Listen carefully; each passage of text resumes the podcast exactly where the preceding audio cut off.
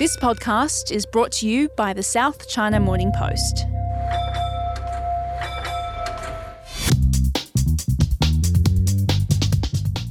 Hello and welcome to the China Geopolitics podcast in a week where I find myself struggling to find the right word to describe this many international summits in the past 10 days. With the culmination of this weekend's APEC meeting, will we have reached the apex, the pinnacle? Did we indeed witness the acme of summits in Bali this week?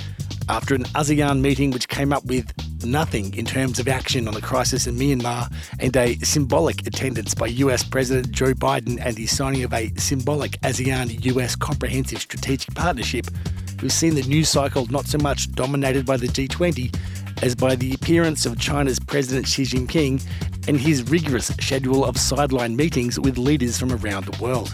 And of course, because it's 24 hours since world leaders flew out of Bali, the 24 hour news cycle is now dominated by a candid discussion between Xi Jinping and Canadian Prime Minister Justin Trudeau, caught on camera and tweeted out last night. Everything we discuss is then leaked to the paper. That's not appropriate. You're listening to Xi Jinping and his translator scolding Justin Trudeau for supposedly leaking details of their 10 minute informal meeting to the media. An unscripted moment among days of carefully crafted speech making. Let's create the conditions first. But that was only one of the diversions to the G20 agenda, which was supposed to be all about the global food supply and security, but instead was overtaken by news of a missile strike in Poland and the meeting between Xi Jinping and Joe Biden. Now, you might be familiar with a quote attributed to former UK Prime Minister Harold Wilson that a week is a long time in politics. But let's review a week in geopolitics. One week ago, the People's Daily, a newspaper known as the Chinese Communist Party mouthpiece, carried photos of Xi Jinping in army fatigues visiting a military command centre and quoted as saying China's army must, quote, comprehensively strengthen military training in preparation for war. This week, we saw Xi Jinping without a mask, shaking hands and smiling with US President Joe Biden before entering a room for a three hour meeting, ending with a readout from the US side which said both Presidents Biden and Xi reiterated their agreement that the nuclear, nuclear war should never be fought and can never be won, and underscored their opposition to the use or threat of use of nuclear weapons in Ukraine which was certainly good news for those of us getting depressed by the almost daily appearance of the word Armageddon in our news feeds. And given the constant refrain that US China tensions had never been so high and the diplomatic relations so low, it was tremendously significant that both leaders met face to face for the first time in a long time. Here's what they had to say when the cameras were still allowed in the room. The world expects that China and the United States will properly handle the relationship. Our meeting has attracted the world's attention, so we need to work with all countries to bring more hope to world peace, greater confidence to global stability, and strong impetus to global development. We share responsibility, in my view, to show that China and the United States can manage our differences prevent competition from becoming anything ever near conflict, and to find ways to work together on urgent global issues that require our mutual cooperation. So, President Xi, I look forward to our continuing and ongoing open and honest dialogue we've always had. The G20 was Xi's second ever excursion outside of mainland China in the last two and a half years, and that's what we're focusing on in this episode. First, with our reporter Kinling Lo speaking from a slightly chaotic media room in a Bali hotel about what she saw and heard over the last three days. And you'll also hear from my colleague Shi Jiangtao about the view from the China watchers, analysts, and diplomacy specialists about what they saw and heard over the past couple of days, and whether we've just witnessed a significant change in the Beijing Washington relationship or if it's just a burst of sunshine as the storm clouds continue to gather. Let's get amongst it. My colleague Kinling Lo has been part of the South China Morning Post reporting team in Bali, keeping up with everything that's been happening in and around these meetings at the G20 of a media centre there in Bali. Hello, Kinling. Hello from Bali. Now, Kinling, I'm speaking to you on a Wednesday after what must be a very hectic end to these last three days. There's the official statement issued by the G20 today. But before I wind back the clock to Monday and this meeting between Xi Jinping and Joe Biden, can I pick up today's rather interesting sideline news? Because Xi Jinping has set a cracking pace with his sideline meetings with other leaders this week but it seems he's cancelled the one scheduled for today with UK's Prime Minister Rishi Sunak. What's happened there? Yeah, actually, uh, we still don't know officially what happened. But according to the Downing Street, they are saying that it's been cancelled due to scheduling issues. It was supposed to happen around two hours earlier, which would be right after the summit officially ends. And we were paying a lot of attention to it because it would have been the first time the head of states of these two countries meet in five years. I mean, I didn't realize how long it was, but the last time a British prime minister met the Chinese president, it was in February 2018 when Theresa May paid a visit to Beijing. And so after that, basically there was no official bilateral meetings held. And so it would have been a very important meeting between the two countries, especially given the rocky relationship the past few years with tensions from concerns all over the place. Basically, Beijing was seeing Britain as siding with the US on foreign policy most of the time. Also, that with the protests happening in Hong Kong, which is a former British colony, um, the two governments obviously have very diverging views on it, and and so it would have been a first in in many ways. And so up to now, there was a press conference held by Sunak after the summit ended, but uh, he didn't address the issue, and the Chinese Foreign Ministry also um, did not give an answer to that in the regular press briefing. They just said they they hope to have a constructive relations with the UK, which is not really anything new. So um, no, we don't know. But another thing we know is that this might not be the only meeting that was cancelled because we were also expecting a bilateral meeting between Xi Jinping and the Prime Minister of Italy, uh, Giorgia Meloni, who's uh, also new in the office. So these are obviously not happening uh, anymore, I think. And and um, Xi Jinping right now is meeting the Indonesian leader Jokowi instead. And it's interesting because Rishi Sunak had really dialed up his tough on China rhetoric as he threw his hat in the ring to be the latest prime minister over these last few weeks. But let's just sort of recap. Just how many meetings did Xi Jinping have on the sidelines this week? It sounds like he had a really hectic schedule. I would think that this must be quite tiring for him because this is his second international meeting that he attended in person ever since the pandemic in 2020. Uh, so basically, he was not out for any overseas trip until September this year. The last international meeting he was at was um, the China led Shanghai Cooperation Organization meeting in uh, Uzbekistan. And so this time at G20, it seems to me like it's a marathon of, of meetings with with heads of states, um, and the heads of states obviously are keen to meet him uh, for so many different reasons. I was counting from the foreign ministry website. So up to now, um, on Wednesday afternoon, there were officially 11 bilateral meetings with heads of states. Obviously, we know that the first and most high profile meeting of all was his first in person meeting with uh, US President Joe Biden on Monday, which happened before the two day summit began in Bali. And he also met his French counterpart, uh, Macron. He also met with the Australian PM, Anthony Albanese, and South Korean President Yoon Suk Yeol. So, together with the current meeting he's having with Jokowi, that would be at least 12 head of states meetings already. Well, 11 maybe because Sergei Lavrov from Russia was the foreign minister. Putin didn't come himself. And of course, the meeting with the Australian Prime Minister was the first meeting in six years with an Australian leader. So that was a significant shift in tone, or at least signalling a change in what's been a diplomatic freeze between Beijing and Australia. But let me get back to Monday and this meeting of the Chinese and American leaders. It wasn't just Joe Biden and Xi Jinping in the room, was it? Each leader had quite the delegation with them. Can you set the scene for us about who was there along with Xi Jinping? Sure. To us as China foreign policy watchers, because of the opaqueness of, you know, Chinese politics, it's obviously really important for us to observe who was in it and who's not, especially because Xi Jinping has just secured his unprecedented third term in the 20th Party Congress last month.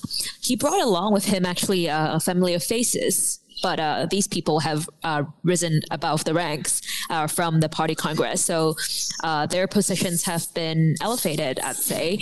A usual face include his chief of staff, Ding Xuexiang, who has been promoted to the seven-member Politburo Standing Committee, which is the top decision-making body in the entire Chinese politics hierarchy. And Ding has accompanied Xi on most of his trips in the past years, but he's known as one of the most trusted aides. And so we can see that after the promotion, this is his basically first overseas trip for him as well. And he's the second highest ranking member after Xi on the table. And we can expect to see him in a lot of these diplomatic occasions in the future, I think. Other than that, uh, Wang Yi, the foreign minister, was also there. Wang Yi was also promoted. We expect him to be named China's top diplomat sooner or later. He would take over profile from Yang Jiechi, who was the counterpart of Secretary of State Antony Blinken in many previous uh, US China talks when the top leaders were not meeting. So he would continue to be very important. But interestingly, somebody we thought would be there was not, and that was Chinese ambassador to the U.S. Qin Gang. He was seen as uh, a top contender to succeed Wang Yi later on, but then we haven't really figured out why he was not present. The meeting went on for three and a half hours, and I was standing there outside of the hotel waiting the Chinese side obviously never really released any schedule, but from what the White House released ahead of the meeting, uh, the meeting was scheduled at 5:30, and I think it took place quite on time. But uh, Biden's then after uh, press conference was delayed until very late night. So a lot must have been talked about. Although I mean the translation would also take time, but I feel like it would be a good solid time for such a meeting to take place. Well, let's talk about what we know they spoke about. There's been a readout, as they call it, issued by the White House of the discussion, not an exact transcript and interestingly, I'm just seeing a, a video going viral uh, on the sidelines of the G20 where Xi Jinping has given the Canadian Prime Minister Justin Trudeau a bit of a dressing down for the details of their meeting getting leaked to the Canadian media. But we always knew what was going to be a central subject of this meeting between Xi and Biden, and that is the Taiwan question, as we've seen reported so many times. Xi Jinping has previously indicated he's willing to send in the PLA to invade and reunite by force. Biden has said he will order the US military to respond if that happens. What do we know of their discussions about Taiwan? According to the White House, Biden has raised concerns about uh, what China would deem as the most, you know, one of the most sensitive issues. On Xinjiang, Tibet, Hong Kong, uh, human rights more broadly, but especially on Taiwan, um, the White House statement on what Biden said to Xi Jinping on Taiwan uh, was quite extensive compared to the other issues. But it was more of a repeated narrative where he said our one China policy hasn't changed. The US opposes unilateral changes to status quo made by either side and wants peace and stability in Taiwan. But in the press conference that follows the meeting, Biden actually said that he doesn't think there's any imminent attempt by China to invade Taiwan. Uh, we all know that Biden, in a few times in the past, has said that U.S. forces would defend Taiwan in the event of a Chinese invasion. So, so his latest speech on Taiwan was happening um, as such a backdrop. Beijing is obviously very alert of his narrative. Any tiny changes would matter. Now, Kinling, it's somewhat ironic that a missile landing in Poland shattered the peace and goodwill vibes at this conference because it's been the steady stream of missiles out of North Korea that have been cause for concern on this side of the world over the past weeks and months. How was that addressed by Mr. Biden and Mr. Xi? So, the North Korea's nuclear threats are another hot topic during the summit. According to the White House readout, Biden raised concerns of Russia's threats of nuclear use and also said that they are very concerned about DPRK's tests recently. But then the Chinese statement didn't really give a clear reference to DPRK. But in Wang Yi's follow up explanation on what the bilateral meeting was about, Wang Yi did say that Xi Jinping made it clear that nuclear weapons cannot be used and nuclear war should never, never be fought. So, on that, they definitely had a consensus. And on Ukraine um, specifically, China also said they want peace and would continue to push for peace talks. Of course, Kinling, we reported that Xi Jinping had joined with Joe Biden to condemn the use of nuclear weapons, to condemn the threat of using nuclear weapons. But hanging over this entire conference was, of course, the shadow of Russia's war on Ukraine, its invasion. It's encouraging that they're on the same page about nuclear weapons, but there's very different positions about Ukraine, or, in, or indeed positions about Russia expressed in this conference. What can you tell us about that? One of the most watched points about this G20 in Bali this year was basically how countries attending have very different views on Ukraine. And of course, because Russia is a member of the G20. In fact, Russian Foreign Minister Lavrov has sat there the entire time throughout the section where Ukrainian President Zelensky was invited to speak to the G20 leaders through a video link on the first day of the summit. We weren't allowed into the meeting room, obviously. It was a closed door session. But according to some agency reports, the Russian foreign minister did sit through the entire um, speech that Zelensky was giving. The country's conflicted position on Russia's war in Ukraine was displayed in many ways, including the fact that even during the first day of a leadership lunch, it was supposed to be a more casual setting, I guess. And the Olympic Committee's chair was invited to speak. And even in that speech, he condemned Russia's moves in Ukraine in front of Lavrov before everybody's lunch. So I thought that was pretty telling of how this issue is really on top of everybody's concerns. And during the summit, people were wondering whether the final declaration released from G20 would actually address the war ongoing in Ukraine. And in the end, to some people's surprise, it did. In the declaration, I quote here, most members strongly condemned the war in Ukraine and stressed it is causing immense human suffering and exacerbating existing fragilities in the global economy. And it was surprising in a way because it essentially meant that this part of the statement was approved by Russia. I mean, of course, Putin wasn't personally there, but Lavrov was his representative. But Lavrov was his representative, obviously.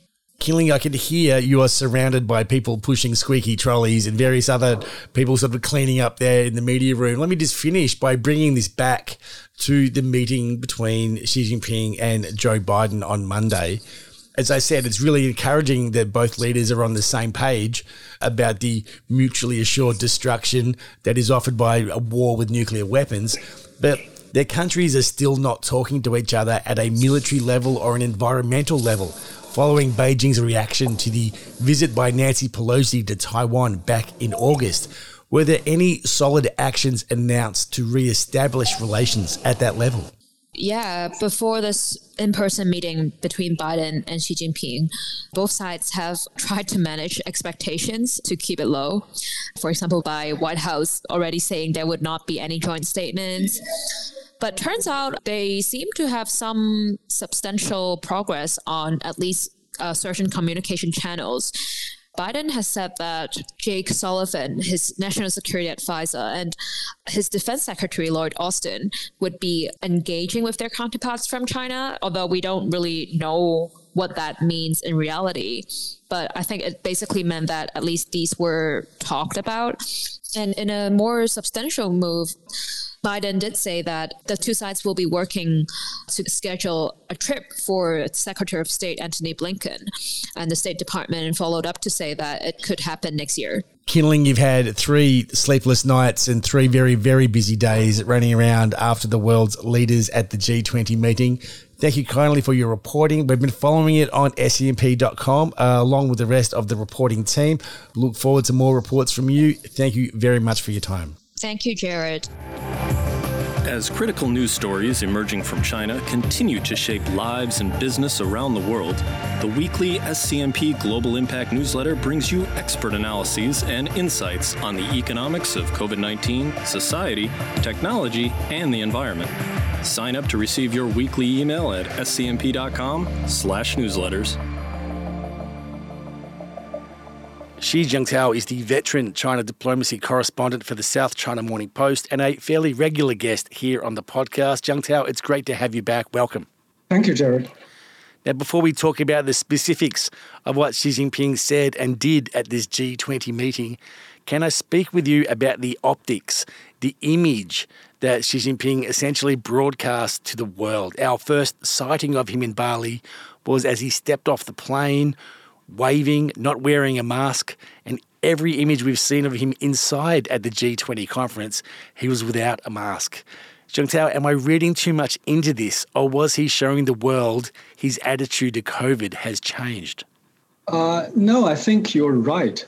This trip is quite different in this regard from his previous one when Xi Jinping traveled outside China for the first time since the COVID 19 pandemic to Central Asia in September. Uh, wearing masks was a main feature of that trip.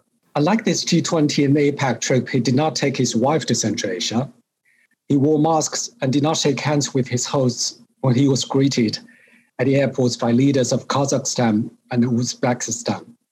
It was not until he later arrived in Samarkand for the summit of the Shanghai Cooperation Organization that the Chinese leader relaxed a bit and took off his masks when he held talks with Russia's uh, Vladimir Putin and posed for group photos.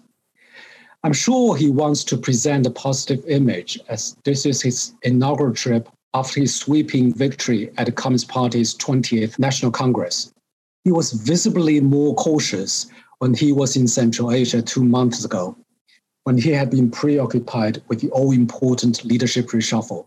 But this time in Bali, we can see he has emerged stronger after his successful concentration of power. When he held one on one with Biden and 11 other world leaders, including those from France, Italy, Australia, Indonesia, South Korea, Argentina, South Africa, and Senegal. He talked more confidently about China's political system and China's future role in the world. That being said, I think it's a bit premature to conclude his attitude toward COVID has changed. There have been a lot of discussions in China at the moment about whether Xi and his handpicked new leadership would ease harsh COVID restrictions after the party congress, as many had anticipated. Although the leadership in Beijing announced some new measures last week, including cutting quarantines by two days for inbound travelers, there are mixed and sometimes conflicting signs so far. And we have yet to see major policy changes that could lead to an opening of the country after nearly three years of largely self imposed destructive isolation and chaos. And I think it's fair for people to remain skeptical. Xi himself has been adamant about his zero COVID policy, and the party's mouthpiece, People's Daily, vowed on Tuesday to stick to the zero tolerance approach.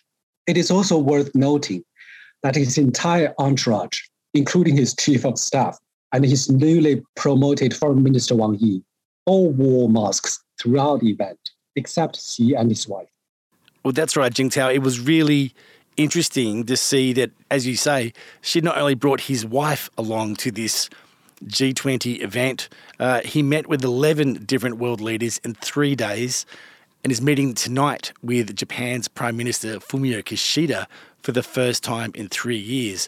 It really does look like he's gone out of his way to re establish relations and re establish his image as a leader for China around the world. But is there something significant we should see from him meeting Prime Minister Kishida at APEC instead of G20? Yes, actually, according to some Chinese experts I talked to, it's a kind of uh, a downgrade of uh, Kishida from China's perspective, because G20 is, uh, is a much more important global occasion than APEC, which is a regional gathering where President Biden and many other Western world leaders will not attend.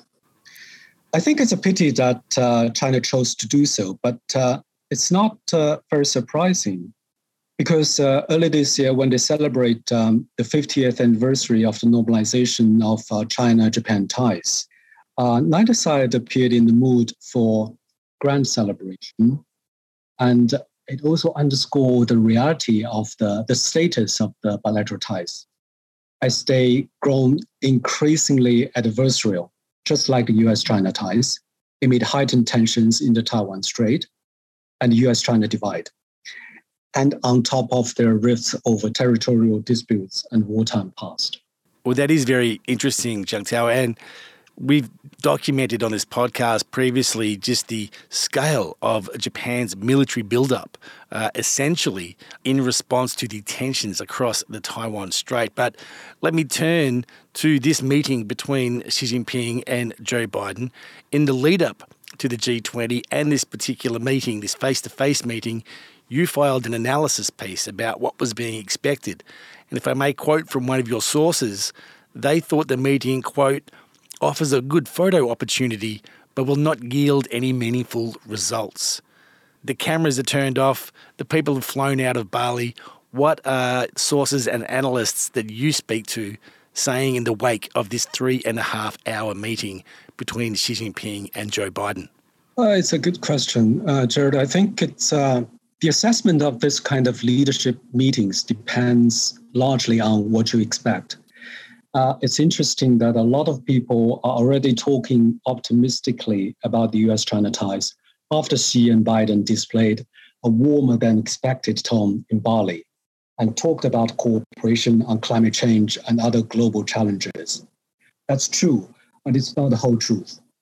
Both countries have actually hardened their confrontational stance in the lead up to the summit. In his national security strategy, Biden called out China as the most consequential geopolitical challenge to America and the world order. In spite of Russia's ongoing war against Ukraine, and called for the strongest and broadest coalition of nations to outcompete China in a decisive decade. And Xi, in his main party Congress speech, warned of high winds choppy waters, and even dangerous storms, and said external attempts to suppress and contain China may escalate at any time without naming the US.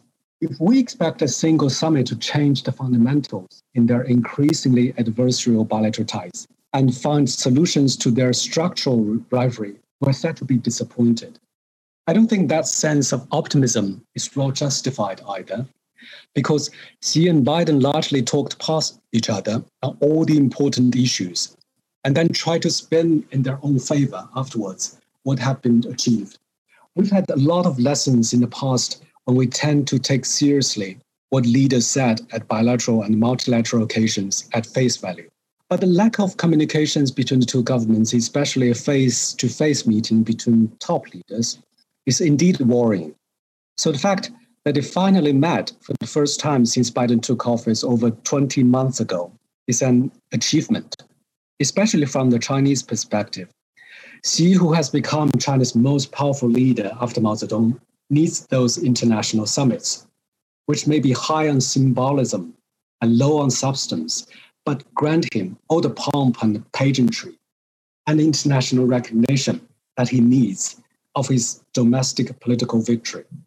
Uh, for both leaders, domestic political and economic woes remain their top priority, and they both need relatively stable US China ties after months of dangerous tensions over Taiwan, Xinjiang, human rights, ideological rifts, and Washington's newly imposed export controls threatening to hobble China's semiconductor chips industry. So, going into the summit, I think both Biden and Xi knew exactly that they should at least aim at lowering tensions, putting a floor under their fraught ties, and keeping lines of communication open, something that could be pitched to different audiences at home and abroad. But it remains to be seen if the detente can last long and how much time the new rapport can buy both sides before a new round of tensions mount again, especially on Taiwan. It is also interesting to watch how both sides would implement the outcome of the summit. Uh, some experts I talked to are more optimistic, saying that summit can buy at least three to six months for both sides. Another analyst uh, I talked to, who is based in Washington, said uh, the summit itself is not a watershed moment in bilateral ties, although it is important in terms of demonstrating to the world the two countries can still engage with each other. According to another European expert, Antony Blinken, US Secretary of State's uh, China visit early next year will be important for both sides because um, we'll be able to see if China is really interested in lowering tensions. And we'll also be able to see if top issues such as climate change, health, food, and global governance can be depoliticized. Jiangtao, the experts are saying that nothing concrete was agreed to other than, you know, Secretary of State Antony Blinken will make a, uh, a visit to mainland China sometime early next year. But this statement that was attributed to both Xi and Biden that they both agreed that a nuclear war should never be fought, it can never be won, and underscored their opposition to the use or threat of nuclear weapons in Ukraine. How significant was that, do you think? I think we should remain cautious here because China is obviously struggling to find its balance between the need to mend ties with the US and its allies and its strategic decision to align with Russia and other autocratic nations to counter the West. China's stance on nuclear weapons is not new, I think. Some may see China's nuclear statement and its decision to sign on to the G20 joint declaration after the summit as a victory for the West but I think it's, uh, it's a bit far fetched to say China is looking away from Moscow. I think China simply did not want to spoil the occasion and be blamed again as the culprit to derail the entire summit. China does not need to defend Moscow all the time, especially in the absence of Putin. Actually, many experts are saying Putin's absence at G20 is a great opportunity for China and for Xi himself to shine on international stage. And after all, China's views are included in the final declaration because according to the declaration, it says there were other views and different assessments of the situation and sanctions. Can I just jump in and interrupt here, Jiangtao? What about the meeting between Sergei Lavrov, uh, Russia's foreign minister, and Wang Yi, his counterpart from China? How does this put a different view to this idea that you know China was on board with the G20 statement on Ukraine? Exactly. I think it's a very good question. It's underlying China's dilemma on Russia and uh, the war in Ukraine. Actually, Wang Yi tried to reassure Moscow about China's no limit partnership with Moscow. Wang Yi said China welcomed recent Russian comments denying it might use nuclear weapons over Ukraine. And of course, while the G20 meeting was going ahead on this side of the world, back on the other side of the world in New York at the United Nations General Assembly, there was a vote about Ukraine, but China took the side of Russia. Yes, exactly. I think that's uh, another sign that China's stance on Russia's war in Ukraine has not changed. Although the final declaration included the wording of war, which Washington Post actually reported that China is strongly opposed to. China was among 14 countries that voted against the United Nations uh, resolution on Monday, calling for Russia to be held accountable for its conduct in Ukraine and to pay for the damages for the war. The resolution was supported by 94 of the Assembly's 193 members. 73 countries abstained. So, with China's stance on Russia's invasion of Ukraine largely unchanged, I don't think it's clear that uh, the new rapport between Beijing and Washington could last long or could do anything, could make a, a real difference to China's ties with the West. Well, Jiangtao, you talk about this rapport might not last long. Some of your expert sources have said maybe it's three to six months. But can I finish here with a discussion or mention of something you've written about in the lead up to this G20 meeting? And that's the concept of the G2 because it's uh, it was something that was proposed about 13 years ago by the American geostrategist Zbigniew Brzezinski, where he tried to define US China ties as a comprehensive partnership. And you labelled it a missed opportunity for China back then. Here we are, we're looking at Russia being isolated, if not shunned, by the global community. Is this another opportunity? Can you tell us a bit more about this idea of the G2? Would there be a hope that it could be reinvigorated? Yes, I think there's a good chance that uh, it can come back but it will be a different uh, G2 than those experts suggested uh, more than 10 years ago. I think the US China rivalry and Russia's invasion of Ukraine have changed the world in many ways, with the emergence of these two opposing camps led by Washington and China, respectively. And that's why we are seeing a lot of debate about what's next after the end of America's unipolar moment, especially with China's rapid rise and the steady decline of US led liberal international order. But we still don't know for sure if this emerging bipolar order would replace the existing international order. Actually, uh, the original G2 concept was popular in the wake of the 2008 global financial crisis. I think the original idea was designed to redefine the US China relations as a comprehensive partnership to avoid a destructive clash of civilizations by conferring a near peer status to China. They say it would encourage Beijing to play by the rules and thus encourage cooperation rather than zero sum competition.